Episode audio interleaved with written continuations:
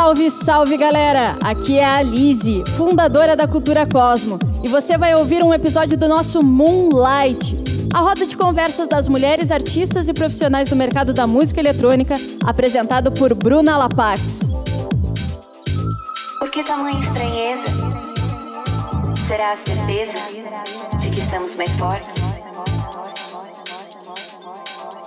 Quero começar retomando o início de vocês. Eu acho que é muito interessante entender como é que vocês se inseriram nesse movimento da performance.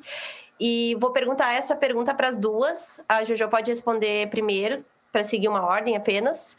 Mas eu quero saber como é que aconteceu a primeira performance, quanto tempo vocês levaram, talvez, para conectar vocês, enquanto performers, aos rolês de música eletrônica que vocês frequentavam e o que, que levou vocês a essa decisão? Vocês viram outras mulheres ou outros homens? Enfim, queria que vocês compartilhassem um pouco desse start, até para quem nunca, enfim, se conectou com alguém que tem a experiência de vocês para saber como começar. Não, bora lá. Cara, o meu contato foi na faculdade. É, eu sou formada em dança, então fiz cinco anos de bacharelado em dança na Federal de Santa Maria. E lá eu comecei a estudar performance. Lá eu tive o primeiro contato, entendi o que, que era, é, me identifiquei com essa forma de expressão, porque dentro do curso a gente também é contemplado com outras, outras abordagens, outros processos.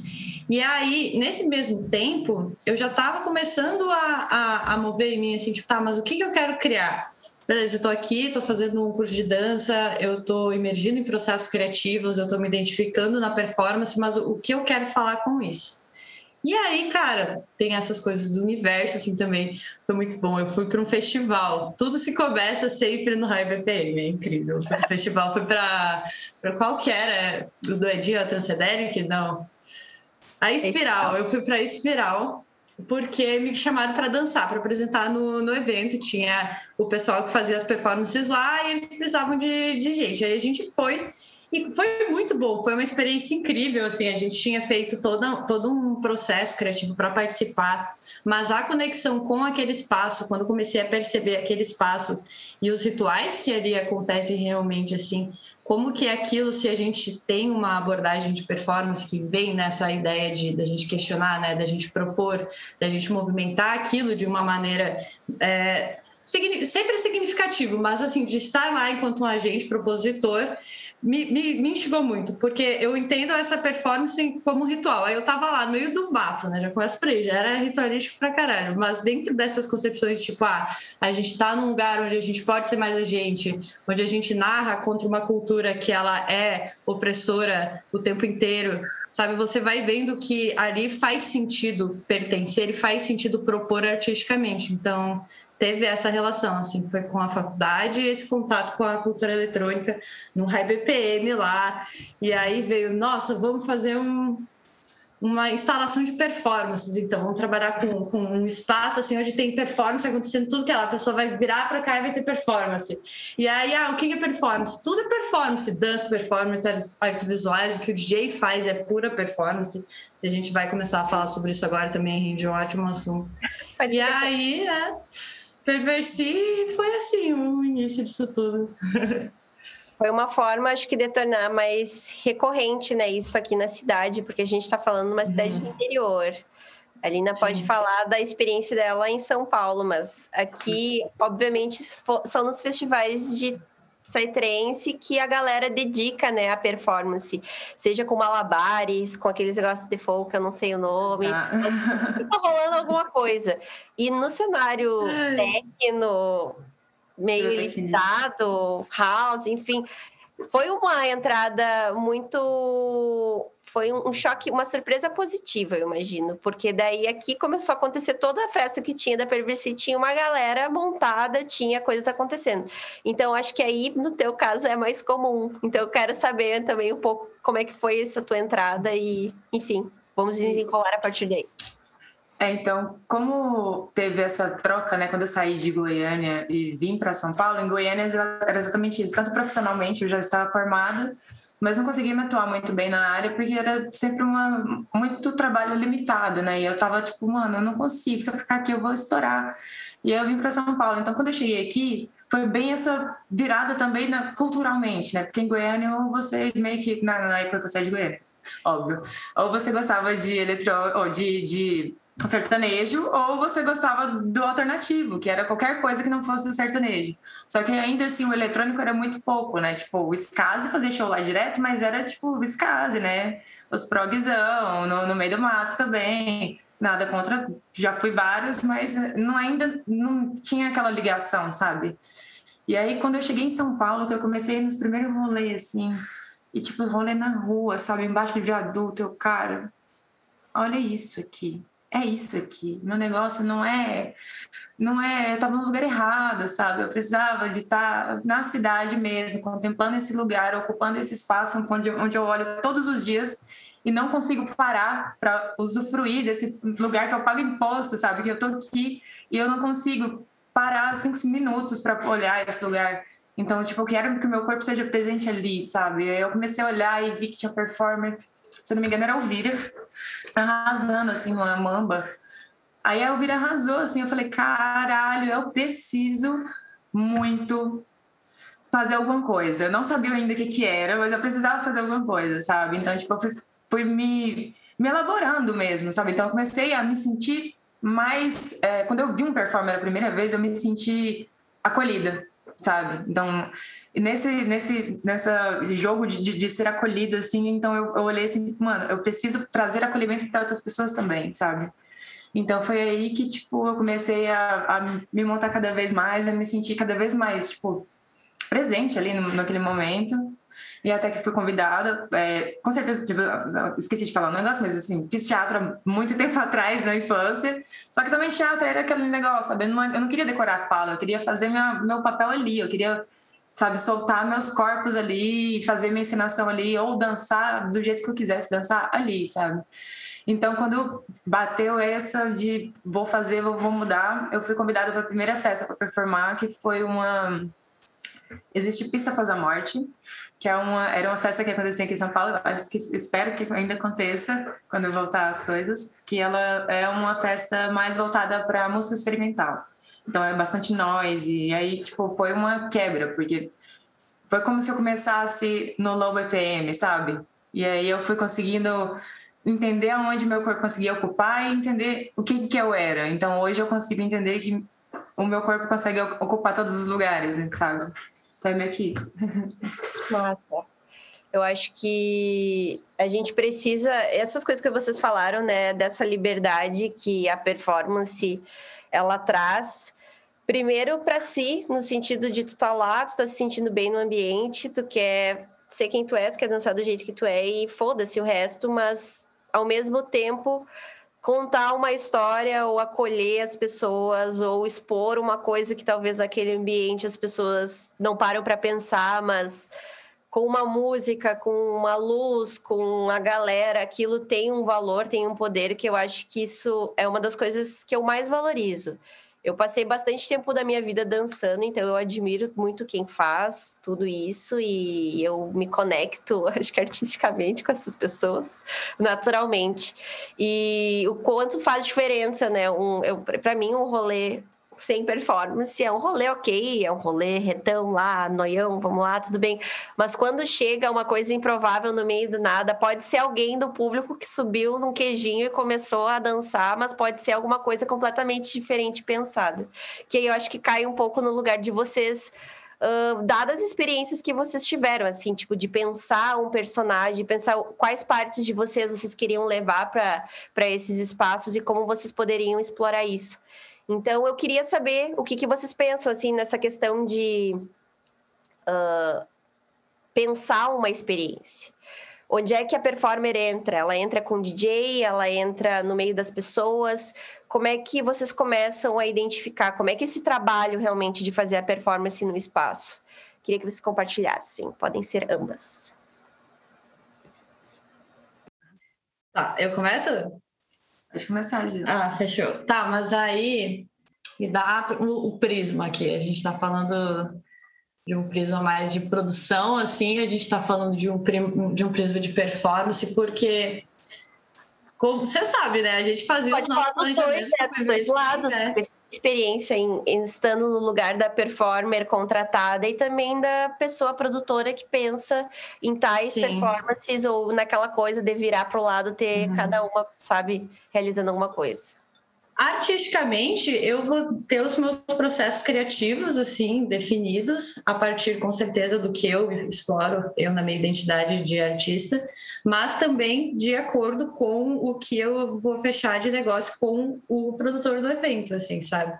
Então, acho que tem um pouco essa relação. Eu também gosto de saber, por exemplo, ah, qual é a estrutura que aquele evento está proporcionando, ou como a gente pode dialogar para chegar no lugar possível, para a performance realmente habitar aquela festa e não ser tipo um gasto. Ela é um investimento, ela faz parte, ela está compondo aquilo artisticamente, politicamente, mas dentro do que a gente está falando de propor uma experiência para quem está pagando o ingresso, nesse, nesse caso, né, a gente pode estar falando de um evento free.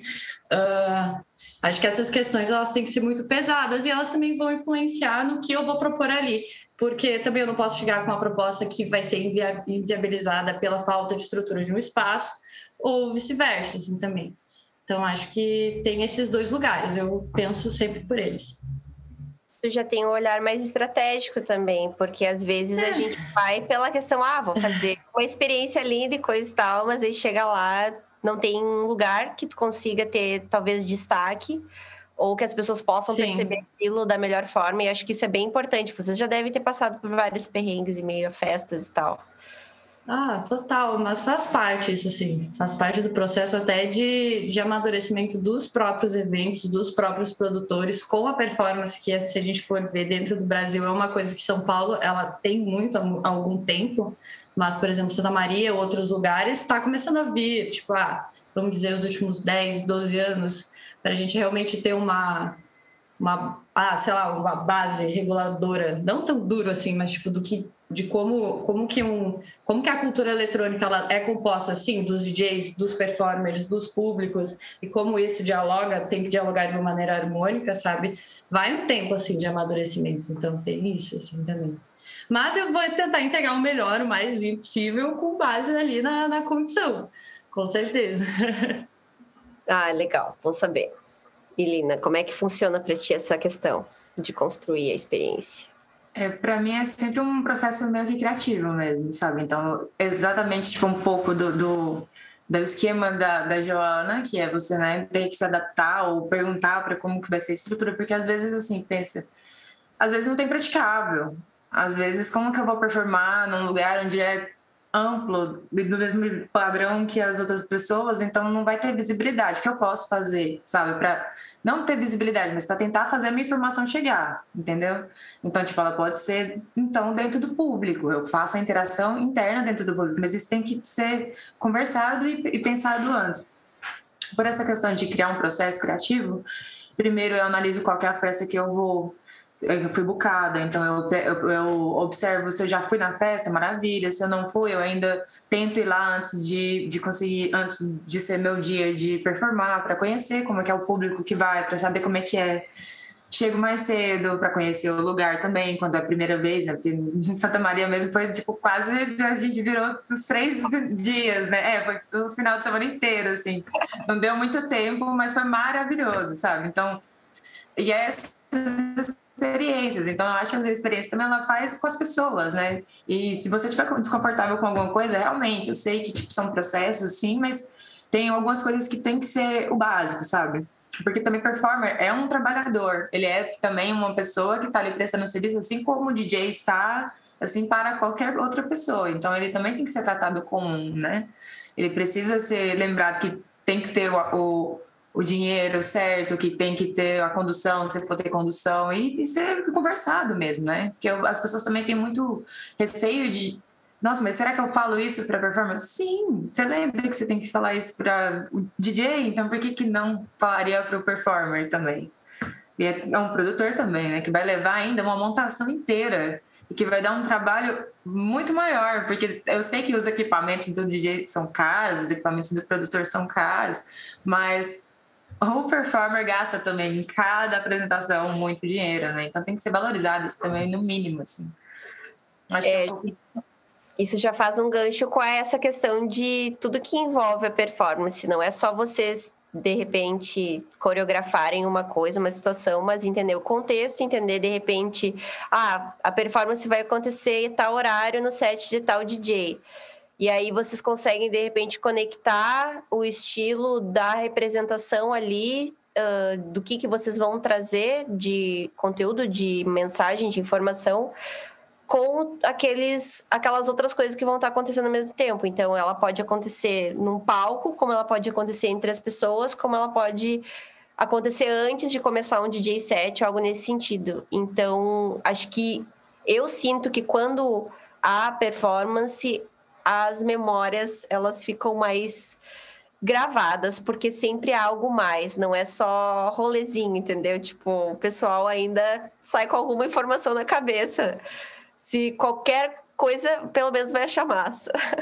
então, tipo, quando vocês estão se montando, vocês fazem tudo, tipo, figurino, maquiagem, vocês têm uma equipe ou vocês sempre buscam estar próximos de pessoas que podem auxiliar nesses pontos? Como é que é essa relação com outros profissionais ou com as outras partes que envolvem a performance? É, esses dois lugares, né? Principalmente assim no começo, eu acho que até a perversia ela nasce disso, né? Tipo, dessas proximidades. E aí, de repente, a gente vai se estruturando e vai, vai movendo as pessoas. Mas comigo foi sempre um, um processo criativo para apresentação que envolvia outras pessoas, assim, que envolvia tanto a concepção é, por exemplo, tanto a identidade da festa também, o que, que o produtor, o que, que ele quer, quer propor com aquilo, se tem uma identidade também sonora que está ali que a gente pode explorar. Então, isso entra nos nossos processos criativos. Mas sendo a Perversia, a gente tinha um diretor, tinha um produtor também que pensavam só cenicamente a partir do espaço e a partir da linguagem dos bailarinos. A gente tinha a Sari, né, o João, o Matheus, o Matheus era o diretor e o João atuava mais nessa produção. E aí a gente criava. Então, tipo, também tinha o pessoal do figurino, o Bruno do figurino, que ele vinha com as. Ah, a festa vai ser sobre isso, ele desenhava os figurinos e ele fazia. Tipo, daí a gente fazia todo o corte, fazer a produção, de buscar os tecidos, de ver o preço. Claro que a gente também estava em muito acordo com, com os, com, os, produtores e também fazia a negociação desses figurinos, entendendo que faz parte do que eles estão contratando. Então tem esse suporte. Esse é um dos, né? A gente tem toda essa questão de um camarim sim, um lugar onde a gente possa ficar e se trocar. Tem a questão da condução, sim, do transporte. Cachê nem se fala. E, cara, até, até segurança da própria festa, né? Porque se a gente se machuca, se for parar para pensar, se eu quebro meu pé apresentando, quem, quem, como é que acontece se eu não, sou, não tenho um plano de saúde, sabe? Tipo, tudo isso tem que ser acordado. Então, voltando aqui, dentro para as concepções de performance, era sempre assim. Então, tipo, o Bruno vinha com as ideias, o Matheus com as ideias, e os bailarinos também. A gente fazia a criação lá em casa, no nosso salãozinho lá de casa, e aí depois a gente levava para os espaços. Então, sempre foi muito colaborativo, assim. Ah, que bom, não estava só. Esse não. Até a gente fez um, um Bruna, um o Pra Casa Círculo. Foi muito interessante a ideia da, do vídeo. Só Aquela pra galera, assim, depois a gente manda o link.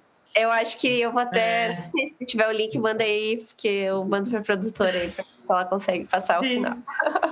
Ah, e tá no Instagram, pior que não tá no YouTube. Ah, pois é, redes sociais. Então, Lina, conta aí pra como que funciona o teu processo criativo de construção, figurinos, make, tudo.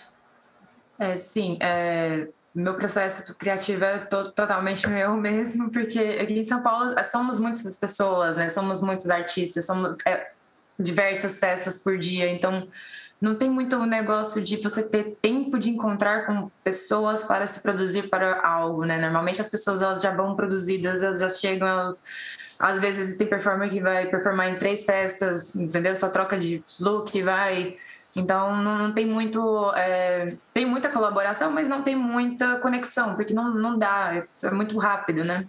Então eu normalmente produzo todas as minhas coisas, eu produzo todas as minhas makes, roupas, sou eu que costuro também.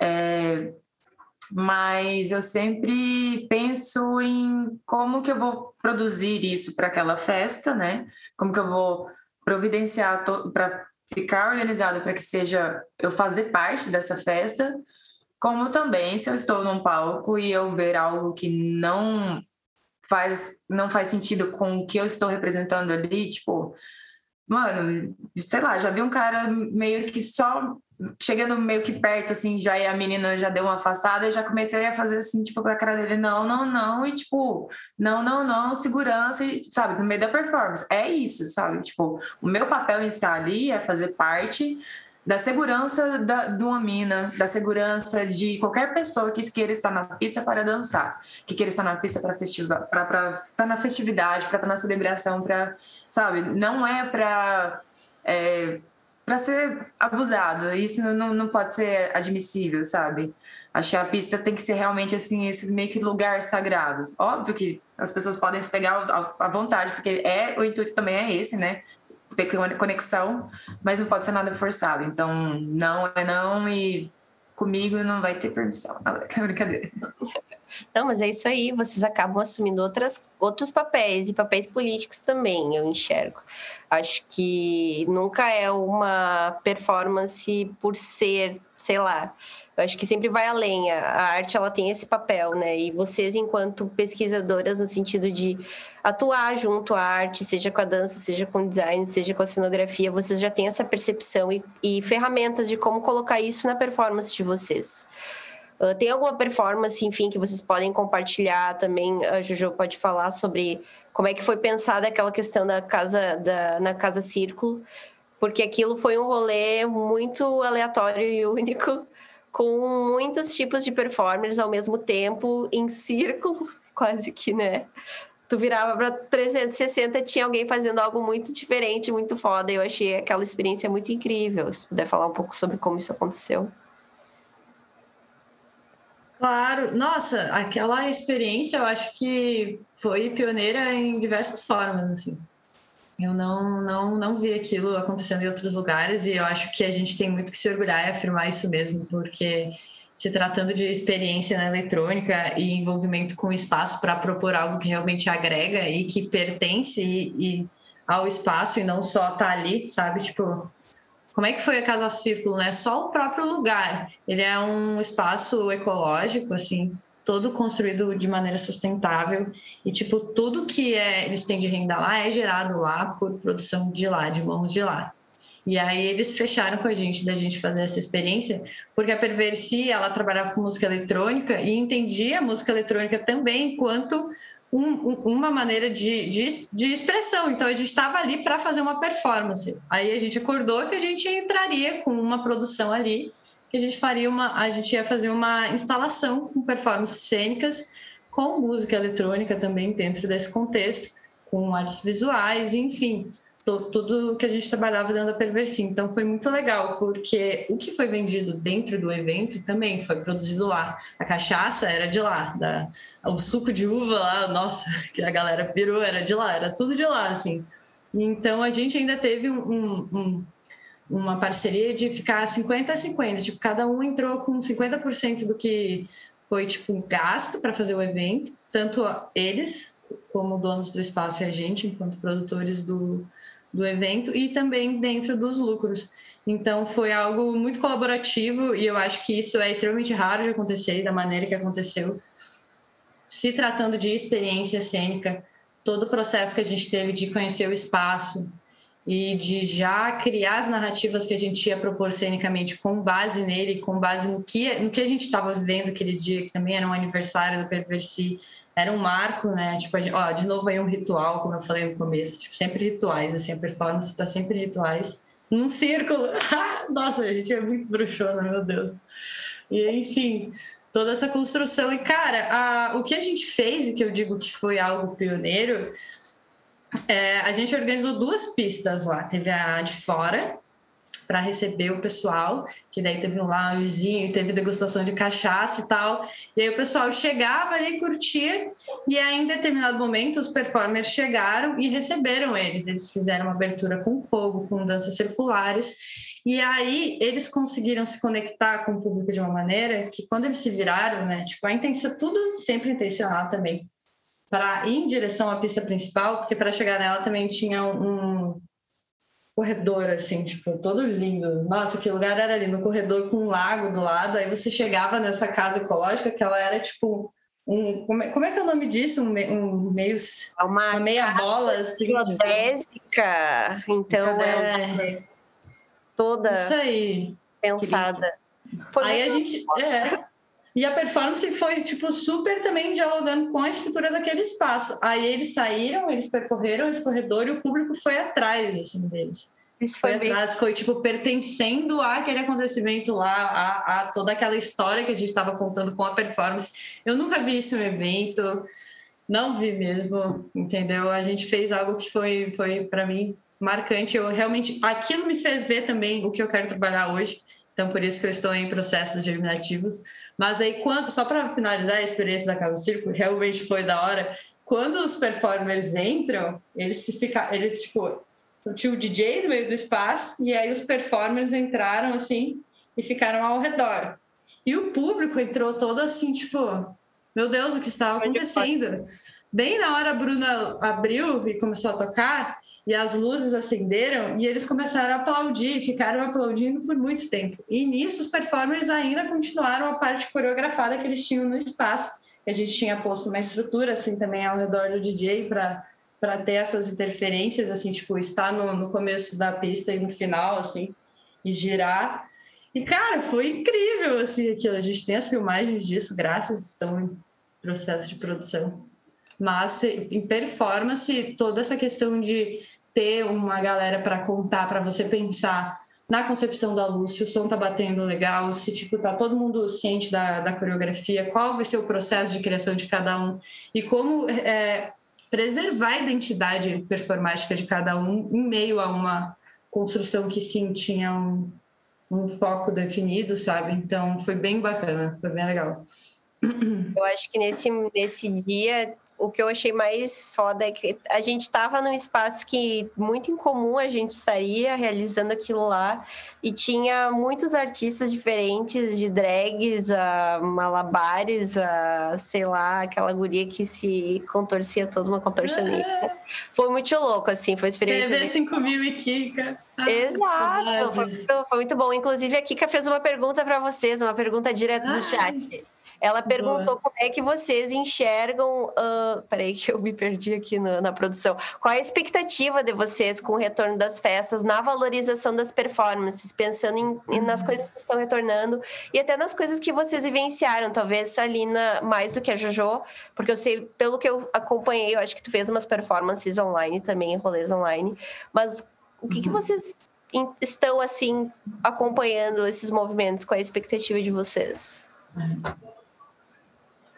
Tá. É, depois que eu fiquei off, assim, dos rolês de Perversi, eu ainda me inseri no cenário virtualmente, assim, né, que a gente estava em pandemia, no cenário de Floripa, a gente estava articulado, ainda tem, eu acho uma, a articulação, mas agora eu também me distanciei. Uh, adoro a galera, beijo para todo mundo, é só por questões assim mesmo de processos e projetos que a gente vai adaptando aí mas durante esse período a gente tinha reuniões semanais, assim, a gente entrava também em contato com a prefeitura para entender algumas coisas, assumir algumas frentes de como cuidar da cena eletrônica em Floripa, enquanto estava acontecendo aquilo tudo e o que, que a gente podia fazer para para nutrir, assim, para dar um mínimo de assistência para todo mundo que era envolvido, sabe? Cara, é, muitos debates sobre tá e aí, o que que você, o que que a gente faz? Politicamente falando, sim, a gente saiu muito muito é, munido de argumentos assim de como de como pedir, de como exigir coisas que a gente precisa exigir de órgãos municipais, de órgãos federais, de órgãos públicos, de toda maneira, assim, para a classe de performers e também de artistas, para os DJs. Mas agora, falando em mercado, dentro da performance, eu acho que primeiro é, tem que esperar os eventos voltarem, né? E entender como eles vão voltar e se eles vão voltar saudáveis e se não vai parar tudo de novo. Aí tá, beleza. Teve esse movimento das pessoas voltarem a ocupar os espaços e assim, beleza, elas podem ocupar esses espaços, elas estão ocupando. O que, que a gente vai ter de proposta, né? O que, que vai se gerar ali quando as pessoas voltarem a se encontrar? aí? quais vão ser as ideias? Será que realmente a gente vai colocar é, aí na, na mesa, todos esses acolhimentos que a gente está falando e tudo mais, eu vejo isso também, sabe? Eu acho que isso vai definir um pouco. E, principalmente, qual, qual é a nossa definição de evento, como que a gente vai apresentar a festa hoje em dia, sabe? Porque tanto com essa experiência que a gente teve da Perversi e também entendendo como a música eletrônica ocupou Florianópolis naquele momento, era muito, por exemplo, no Terraza, puta espaço, um puta palco, aí tipo um lugarzinho pro DJ, ou um palcão pro DJ, aí a galera sentada ali, consumindo uma bira. Aí eu fico pensando, tá, aí todo mundo tem que pagar pela mesa, e aí paga pouco lá pro DJ, enfim. E aí tem todo um rolê, assim, você fica sentado a noite inteira tomando um drink para não faz o menor sentido na minha cabeça. Você tem um palco ali na frente, se você pode investir outras coisas para compor aquele, aquele lugar. Ah, beleza, vai ficar sentado. Agora é a hora mesmo de investir em performance, sabe? Eu acho que também falta uma visão assim de produtoras uh, com relação a, a, a, mercado mesmo, a investimento, ao que, que é experiência de público, o que, que é fidelizar. Então, tem, tem lugar marqueteiro aí também, sabe? Então, eu acho que pensando em, em, em como oferecer o evento, tem essas frentes que dá para dá agir estrategicamente para colocar a performance enquanto um produto que vai ter uma valorização muito alta, mas, assim, né, tem esse outro lugar de público. A gente primeiro tem que ver, as pessoas têm que se encontrar, a gente tem que ver o que vai gerar disso, sabe? Eu, eu não tô nesse meio ainda isso que eu pergunto para vocês tem, é, tipo, Lina, questão de performance, tu, tipo, realmente vai ser que é, a questão vai ser que nem que a Jojo falou, no sentido de entender como é que vai ser essas relações agora, se vai voltar tudo do mesmo jeito, se as pessoas vão ter um pouco dessa percepção da necessidade de, de colocar a arte ou não, porque a gente foi muito invisibilizado durante a pandemia, de certa forma. Os artistas tiveram que fazer por si. E é, não é fazendo só festa online, não, mas tipo. Uh, espetáculo online, uh, buscar um edital que desse para inscrever alguma coisa. E agora, com retorno, particularmente, a minha percepção é que o pessoal tipo, quer fazer o máximo possível pelo mínimo possível. Então, eu não sei se as pessoas vão levar isso em consideração. Mas isso é a minha percepção baseado nos eventos aqui na região que eu estou acompanhando, tá? Da forma como estão sendo realizados. Então, queria saber de ti, o que que tu tem observado. Assim, é, eu acho que primeiro a gente tem que lembrar que a gente está morando no Brasil. E o Brasil é gigantesco e tem várias pessoas, e tem vários coletivos, e tem vários clubes, e tem várias frontes de vários, em vários lugares. A gente não consegue ter essa determinação do que, que vai ser real, né? Eu posso prever um algo aqui em São Paulo? Posso. Tipo, já vai ter os primeiros eventos confirmados para novembro, já vai ter performer. Já, vai, já tem performers no, no, no line. É, só que a gente também tem que lembrar que talvez, é, não digo novembro, eu acho que novembro já vai estar tranquilo para começar esses, né? Vai iniciar de qualquer jeito aqui em novembro eventos com palco, né? Com, com presença de público em pista, vamos dizer. Só que em, agora, vamos dizer, esse mês, até esse mês, né? É, enquanto a população ainda não está totalmente vacinada aqui em São Paulo, temos, acho que está em 70% ainda, é, eu creio que talvez não seja o momento para o performer. Porque eu acho que eu, né, na minha visão, não posso falar pelos outros, mas eu acredito que eu é, vejo que performer é meio que a ligação entre o público e o, a música, né, o DJ, o, que, o, o trabalho que ele está fazendo ali, enfim, né, essa ligação da festa em si. E às vezes, por a gente estar tá ali, é um tipo de expressão muito nata, muito real e muito conectando mesmo ali na hora, muito presente, né? E de uma maneira ou de outra, a gente está incentivando pessoas a fazerem parte desse ritual que a gente está fazendo, a dançar, ou a se esbravejar, ou chorar, ou sentir a presença da música. E para isso, eu acho que a gente influencia de uma maneira ou de outra as pessoas a se prontificarem no front, sabe? Então, talvez não seja ainda ainda nesse mês um momento saudável, mas eu ainda estou me trabalhando também psicologicamente para as reaberturas e como eu vou lidar com o público, né? Porque não é uma coisa muito fácil. É...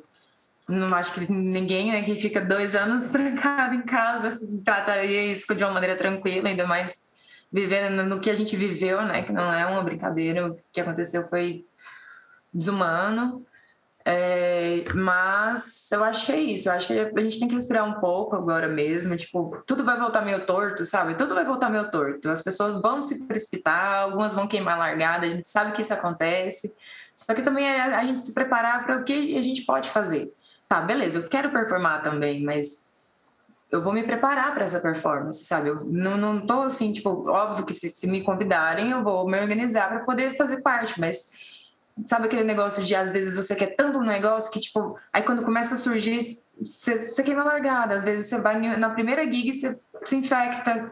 E aí, às vezes, você pode ir numa segunda e talvez infectar outras pessoas sem saber que está infectado. Então, são coisas ainda que a gente vai ter que aprender a lidar, sabe? Aprender a fazer PCE enquanto ainda tiver né, o corona, assim, tipo, mais de. Enquanto a gente tiver 100%, a gente ainda não vai ter a, a certeza de que, puta, agora esse negócio acabou, sabe? Então, tipo, tomar cuidado, gente. É Esse isso. é um assunto que não, não, é, não envolve só a parte de performance, mas também de DJ. Tem os DJs que estão, tipo, com uma ansiedade absurda para voltar a retornar e foda-se. E tem também aqueles que, tipo, puta, já dediquei toda a minha energia e vou, vou ser mais cauteloso no sentido de escolher bem como é que vai ser esse retorno para que ele seja consistente e perene, né? Para que não aconteça esses, essas situações. Mas como é complicado, né? Não conseguir. Uh, eu penso também falando um pouco por mim, né? Porque, tipo, Talvez se eu não tivesse um filho, talvez se eu não tivesse gente tão mais velha próxima de mim, eu já estaria de boas, assim, rolando e fazendo esses rolês em formato bar. Mas eu não sei se essa é a experiência que eu quero viver e, e tipo, compartilhar ainda, sabe?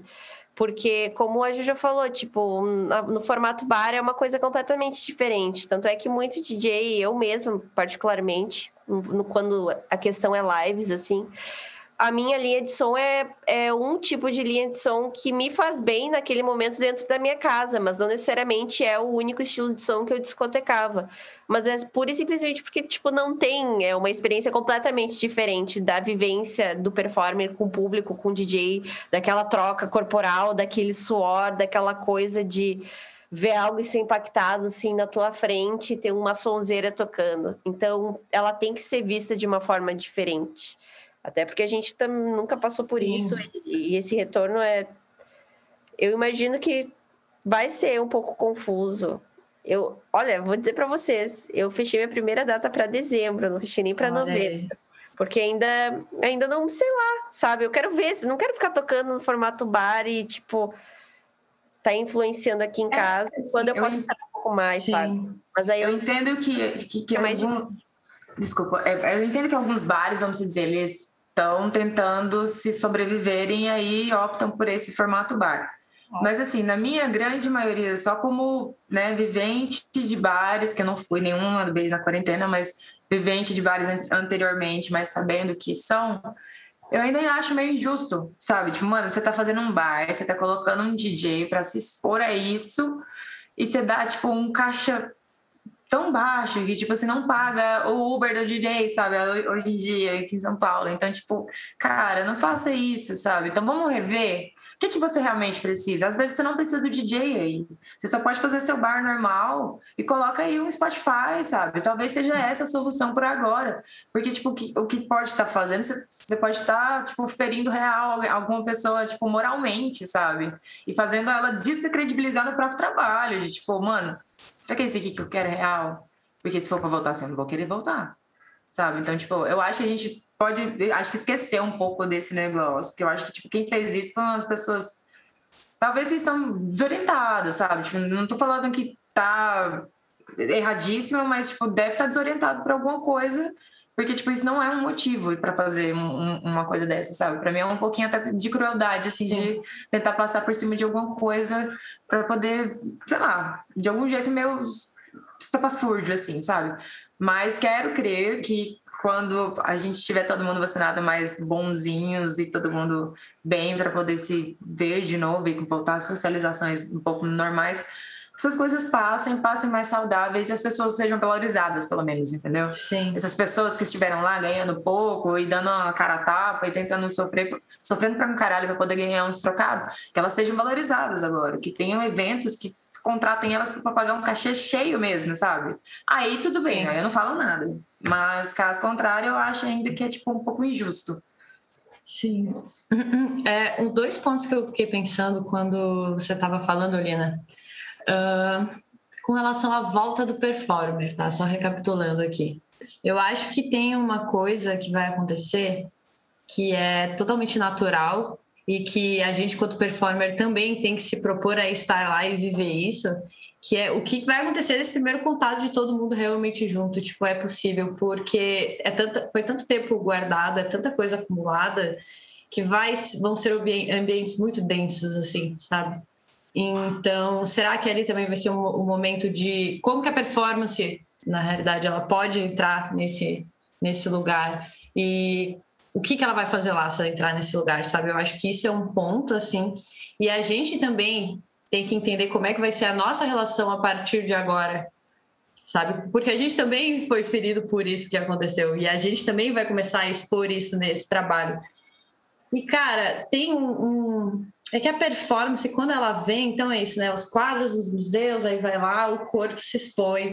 Naquele momento é aquilo que ele é, aquele recorte no tempo. E a gente está ali, a performance é sempre essa troca em relação ao público que acontece naquele momento e não vai se repetir porque é aquilo, é aquele encontro. Só que a, isso foi cortado, beleza. Aí, ao mesmo tempo, a gente tem uma aproximação da arte com a tecnologia muito forte, né? Então, agora a performance, ela também vai começar a ocupar outros espaços que não vai ser mais a caixa louca ali atrás, a gente aqui em cima e tal, o corpo suado, delícia. Esse é um formato, mas vai ter esse formato com que talvez seja mais distante em toque, mas não em experiência, entendeu? O corpo ele vai ser percebido de outra maneira, ele vai estar inserido em outro lugar. Tem uma performer, uma artista maravilhosa que eu amo de Curitiba, que é a Cybersex, que ela já trabalha com isso, assim. E, ah, eu amo, ela da Redoma ali, da Gondome, tipo, fez apresentações incríveis, performances Sim, mas até a gente que fez aquele job, né? Aquele job não, aquele convite que a gente fez para Nexo, de criar o um videozinho. Então, tipo, a gente uhum. fez um vídeo que é um material que, tipo, tá, beleza, era um vídeo de pandemia, de um coletivo que todo mundo estava se juntando para fazer algo. Sim, era um, vamos dizer, uma experiência emergencial, era mas mostrou quanto nós somos capazes de fazer outras coisas, Sim. saca? Ah, então me dá um tempo aí que você vai ver. Eu posso fazer os vídeos, gravar os vídeos, manda lá no, tipo, se eu tiver né, um contato com é. a pessoa que tá produzindo a festa, manda lá no projetor esses vídeos aqui na hora que eu tipo, for performar, que tipo, isso é um espetáculo, sabe? Tipo, isso também faz parte da performance, é você trabalhar diversas maneiras em que você consegue se reproduzir, se você consegue Sim. Eh, se ultrapassar mesmo da, da, das barreiras do seu limite. Todos os dias Sim. você cria uma coisa nova. Então, de maneira alguma a pandemia foi boa, nada, nada bom, mas Sim. tipo, nesse tempo conseguimos talvez procurar outras formas de fazer. Talvez não tenha uhum. sido tão efetivo do jeito que a gente procurava fazer. Deu, não deu tão Sim. certo quando a gente gostava de fazer, porque, tipo, não tem público, é difícil comentar, ficar vendo seu comentário e às vezes você tá tocando, às vezes você tá performando ao vivo e não tem como hum, você ficar é para ver emoção. Exato, você não consegue ver, é. captar a emoção da galera, né? Sim. Então, é difícil, é, mas a gente ainda consegue, tipo, cara, foi uma parada para todo mundo, sabe? Tipo, uhum. Todo mundo teve que dar essa pausada, estacionar o carrinho e ficar tranquilo, assim. Sim. E quem não fez, talvez não esteja com tão saudável, talvez.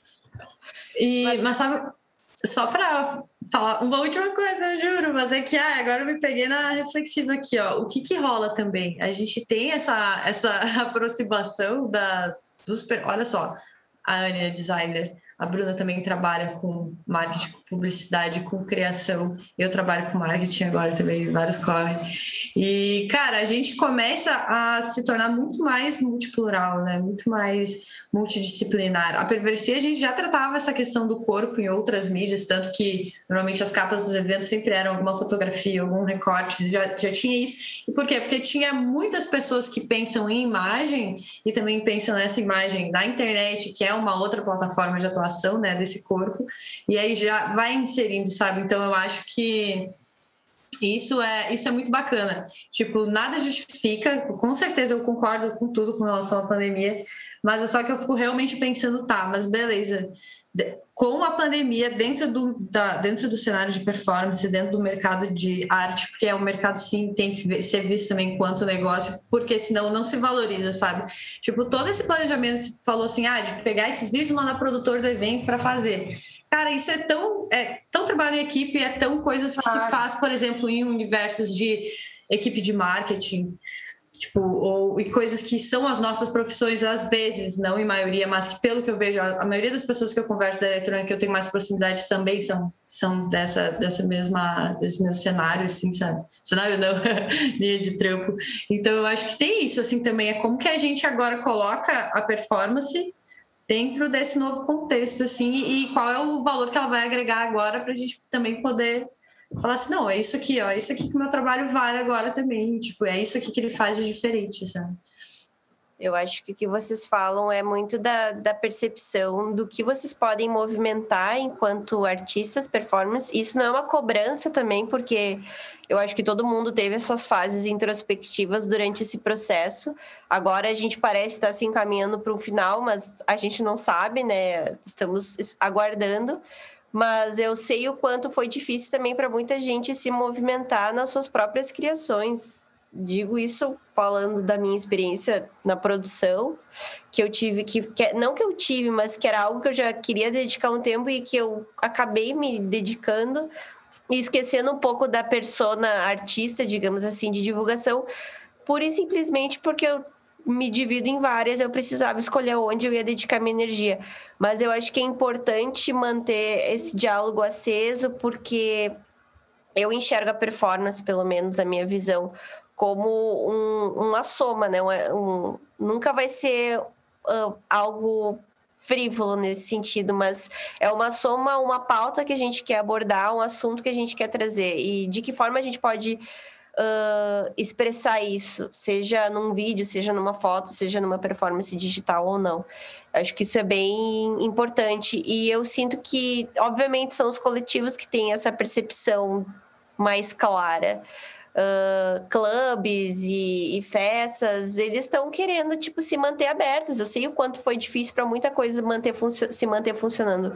E talvez não seja o local de dedicar energia agora, mas pensando em tantos DJs e artistas que já estão se movimentando, digamos, com uma, um projeto de festa, um projeto de rolê, porque eu tenho acompanhado que muita gente que não produzia festa agora está já focando suas energias em outras produções, sejam elas audiovisuais ou experiências offline já que estão marcando, de enxergar uh, a importância de trazer uma performance, seja ela com performer real ou não, para discutir algumas coisas ali em relação a como a gente deve gerir esses nossos espaços. Porque eu, eu sinto muita falta dos rolês, eu sinto muita falta da, daquela liberação, de, daquela descompressão, daquele um pouco me lixando porque está acontecendo uh, com a vida desse momento, estou vivendo essa experiência. Então, como é que a gente pode manter a chama da performance ou manter essa, esses movimentos que vocês já realizam, uh, não desmotivados, mas mais próximos assim da, desse retorno? Então, acho que foi interessante entender essas percepções, porque vocês poderiam estar loucas para voltar a estar fazendo alguma coisa, mas ainda assim a gente precisa aguardar, né? Pelo menos, eu acho que um mês, pelo menos. Porque eu não sei se as coisas vão continuar assim. Um mês? Ah, sei 2023, lá. falem comigo. Eu quero entender ah. 2022, eu quero entender o que vai acontecer por 12 meses, entendeu? Bom, testar é... depois do período de teste. Vou levar para a terapia amanhã já, né? Nas, nas, nas sessões de, olha, precisamos voltar. Como fazer, né?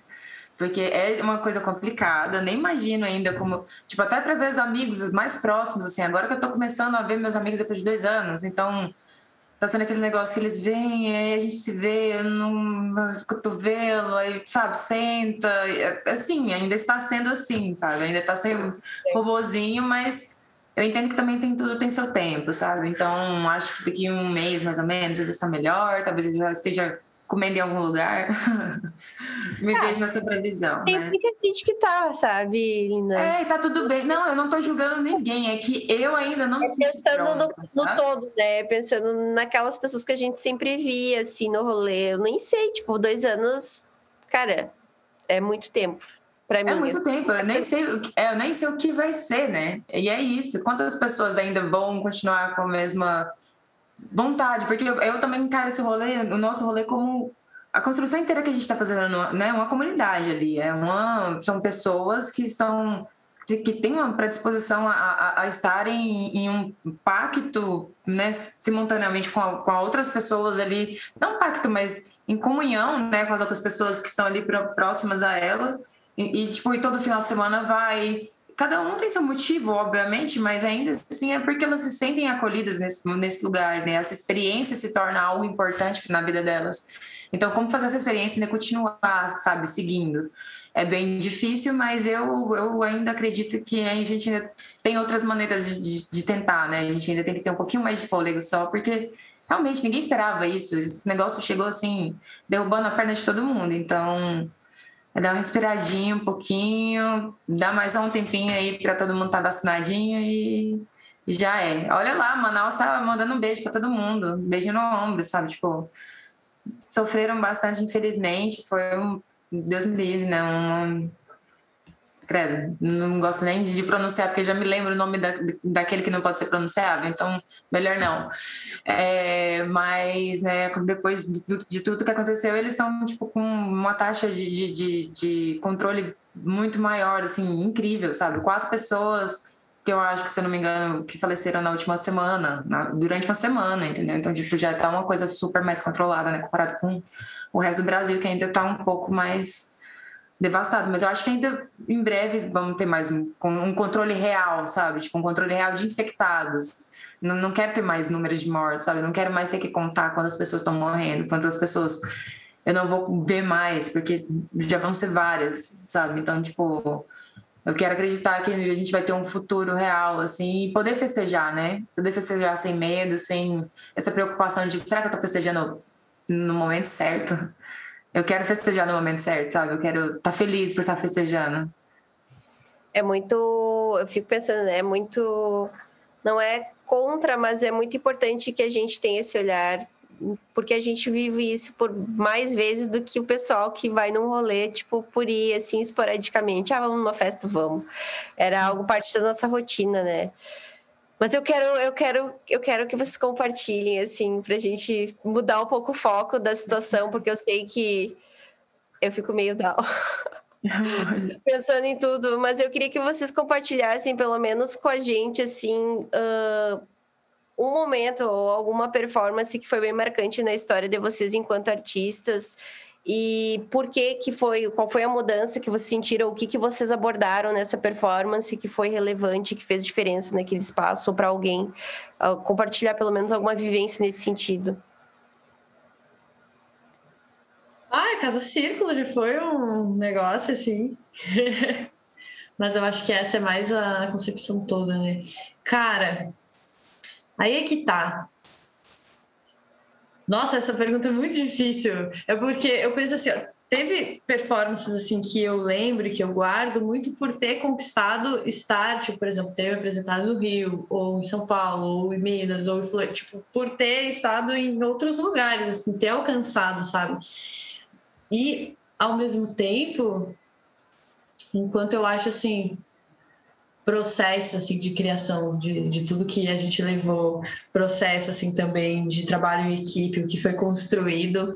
A experiência da Sunset para mim foi incrível é um trabalho que eu também guardo muito porque nossa Bruna você lembra o que foi aquele sufoco porque o figurino era o que glitter assim no corpo inteiro né? Então para produzir isso em quatro bailarinos a gente foi entre 12 pessoas Ali, ó, 12 pulseirinhas, pessoal, obrigada, entendeu? Pelas pulseirinhas.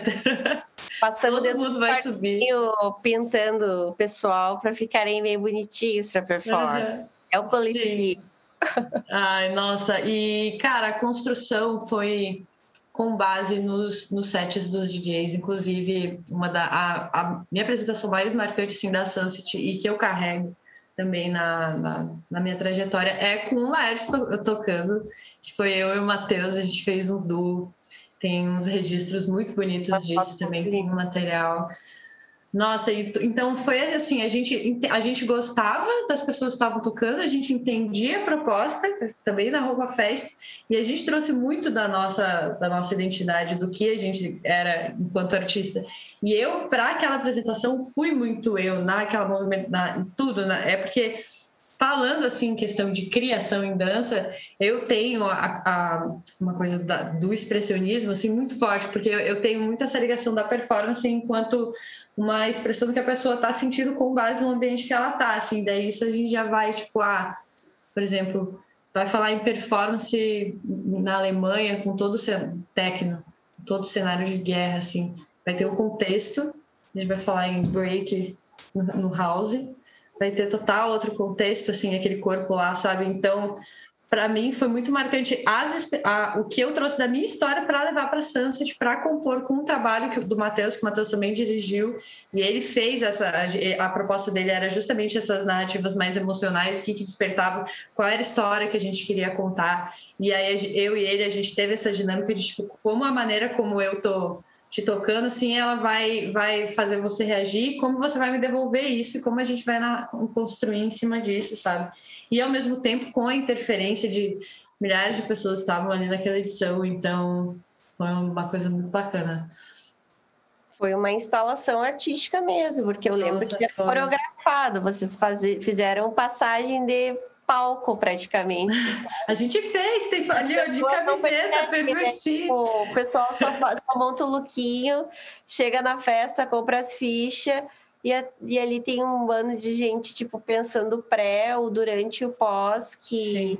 é a produção do, do, figurino, é a passagem, é, é saber como é que vocês vão se relacionar com o público, Sim. se vai ser algo interativo ou se vai ser algo mais um pouco mais distante. Eu lembro que vocês estavam numa, numa altura maior, então vocês de fato apareciam. E uma coisa que é, é bem. Foi pensado isso, né? Também. Claro. Entra nessas questões, tipo, combinado, né? Não foi simplesmente jogado. Assim, o Mesoma ele deu assistência que é o mínimo, assim, não é um negócio assim que a gente fala, ó, oh, não, ele fez o mínimo que é o contrato de qualquer pessoa, sabe? Que eu acho que se os produtores começarem a se envolver dessa mesma maneira, vai dar muito certo para todo mundo, assim. Sim. Desculpa te interromper, mas era só para, né? Eu só queria lembrar o pós, que foi a divulgação da festa. Uhum. Muito mais teve fotos e vídeos das performances junto aos Sim. DJs do que da pista, porque eu lembro Exatamente. que naquele evento foi uma coisa que talvez para a label não era algo comum e foi uma mudança de chave esse investimento, essa produção que eu acredito que deu muito muito respaldo não só ao Sim. trabalho de vocês, porque daí outras festas começaram a querer a performance, mas também para eles enquanto posicionamento de label, sabe? Sim. De, de uma festa itinerante, de como trazer uma equipe, não só um, um sound system, um DJ e uma luz com a marca, sabe? Tipo, Sim. Algo além. Eu é, fui... você passa a estar tá na planilha, né, de investimento ali também. Tem um... E a gente tem que pensar que às vezes, é. talvez no amor, a gente não se dá conta dessas questões. Não, mas ai, olha, nossa, foi muito lindo mesmo. E para ti, Lina? É, então, eu já performei em vários lugares, é, performei no Perception em Berlim, que foi incrível. Ai, Mamba, Caps, Silver Tape, tantas festas que não dá, não dá para colocar assim de experiência de festa, porque cada uma também é uma única. Você está num set de uma pessoa super especial também, então torna aquele momento cada vez mais único. Só que eu acho que a, a minha melhor experiência foi numa caldo que a gente fez no Cinemão, acho que no final de 2019. E aí a gente fez uma experiência meio loucona, mas deu super certo, que foi, imagina que é um cinemão, né, no centro de São Paulo. E aí o palco do cinemão, a gente arrumou o palco perfeito só para performer e o som ficou no palco. Então, assim, o DJ ficou no fundo do cinema, como se fosse ali perto da cabinezinha onde você coloca o filme. Então, tipo, tinha só um retorno ali com ele. Então, as pessoas não ficavam muito voltadas para onde o DJ tá. As pessoas ficavam literalmente voltadas para o palco onde estavam os performers. E, e, como ficou meio que um ringuezinho, então cada vez cada performer só passava e fazia o show e saía e tinha rotatividade. Então era foi uma experiência para mim muito incrível, porque no começo a gente ficou meio com medo, nossa, a galera não vai curtir, né? Vai todo mundo detestar. Gente, a gente tá mexendo na estrutura da pista, da festa. A gente, não, bora, bora ver como é que vai. E aí, quando deu certo, assim, quando a gente olhou, tava todo mundo do cinema, assim, todas as pessoas do cinema olhando para onde estavam os performers, sabe? Tipo, para onde estava o som, sentindo o som sentindo a presença. E assim, tava incrível. Foi a melhor experiência de tipo, poxa, às vezes arriscar alguma coisa diferente dá certo, sabe? Então, foi muito incrível.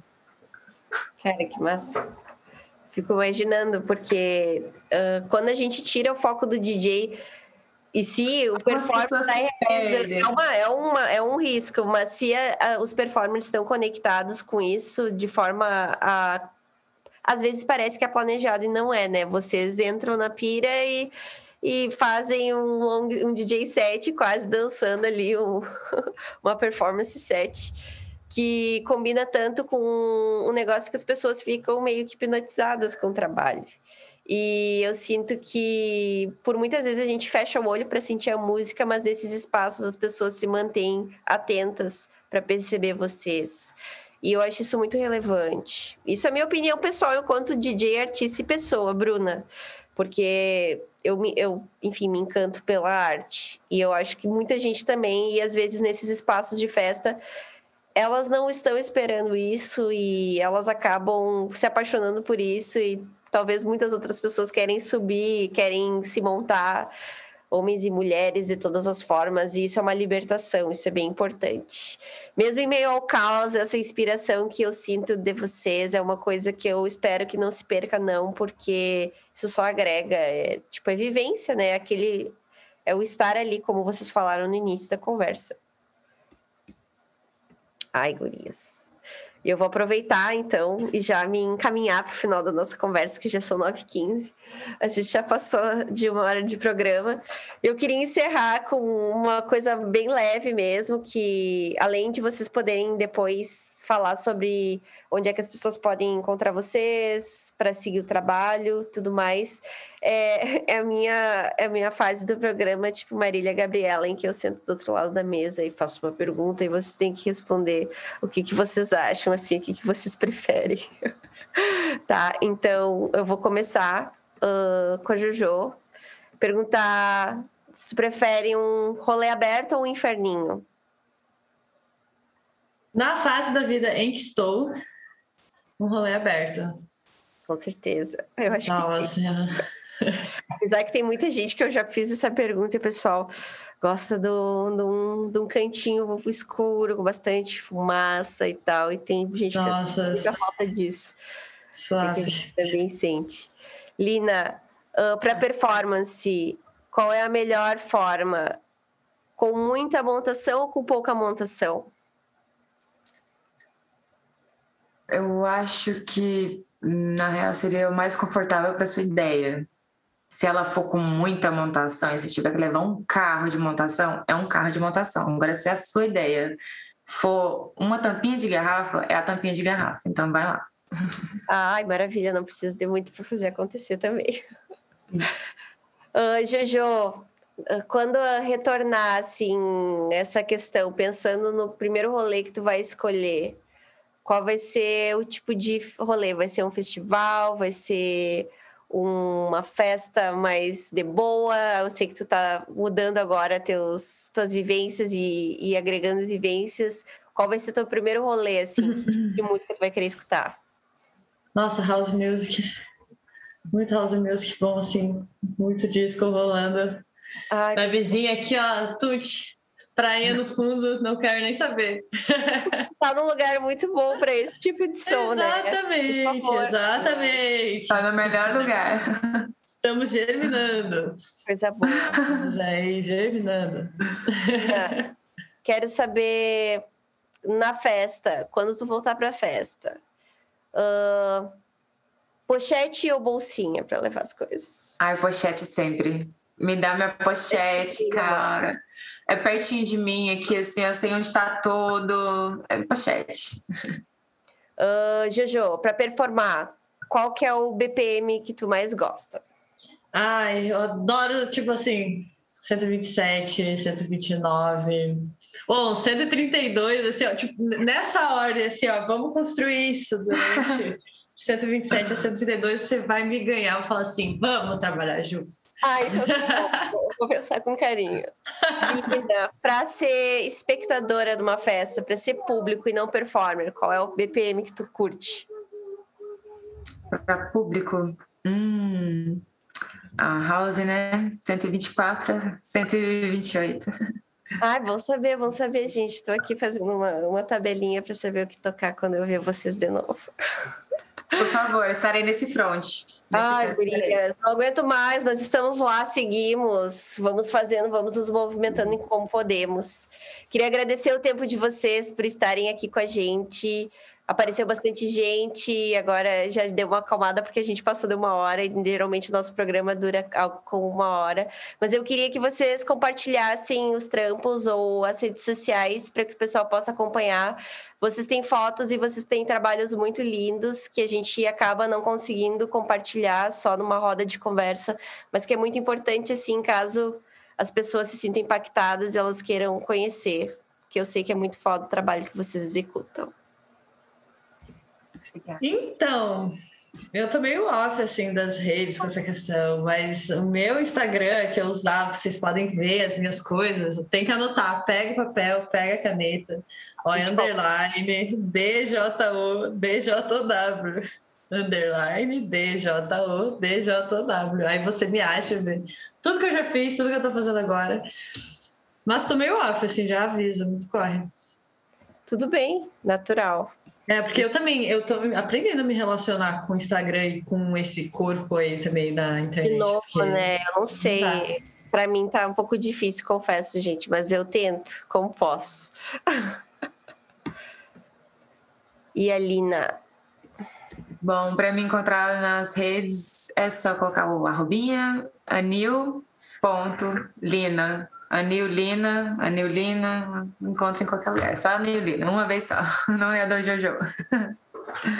É que já é, né? Já, já repete o Lina duas vezes. Se repetisse mais duas vezes, ia ficar meio estranho.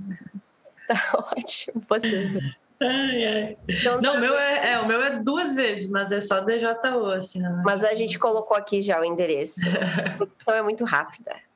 Então tá, eu quero agradecer novamente, agradecer quem acompanhou aí a conversa. Essas nossas conversas do Moonlight, dessas rodas, elas logo, logo vão se formar e se compor em podcasts também, que a gente vai compartilhar no Spotify. Então, quem tiver interesse depois de acompanhar uh, a reprodução desse conteúdo também, aqui na Twitch fica por 14 dias. E é isso aí. Um beijão, obrigada e vamos nos movimentando. Fiquem bem. Um beijo. Até beijo, mais. Gente. Beijo. Muito obrigada. E uma boa noite. Tchau.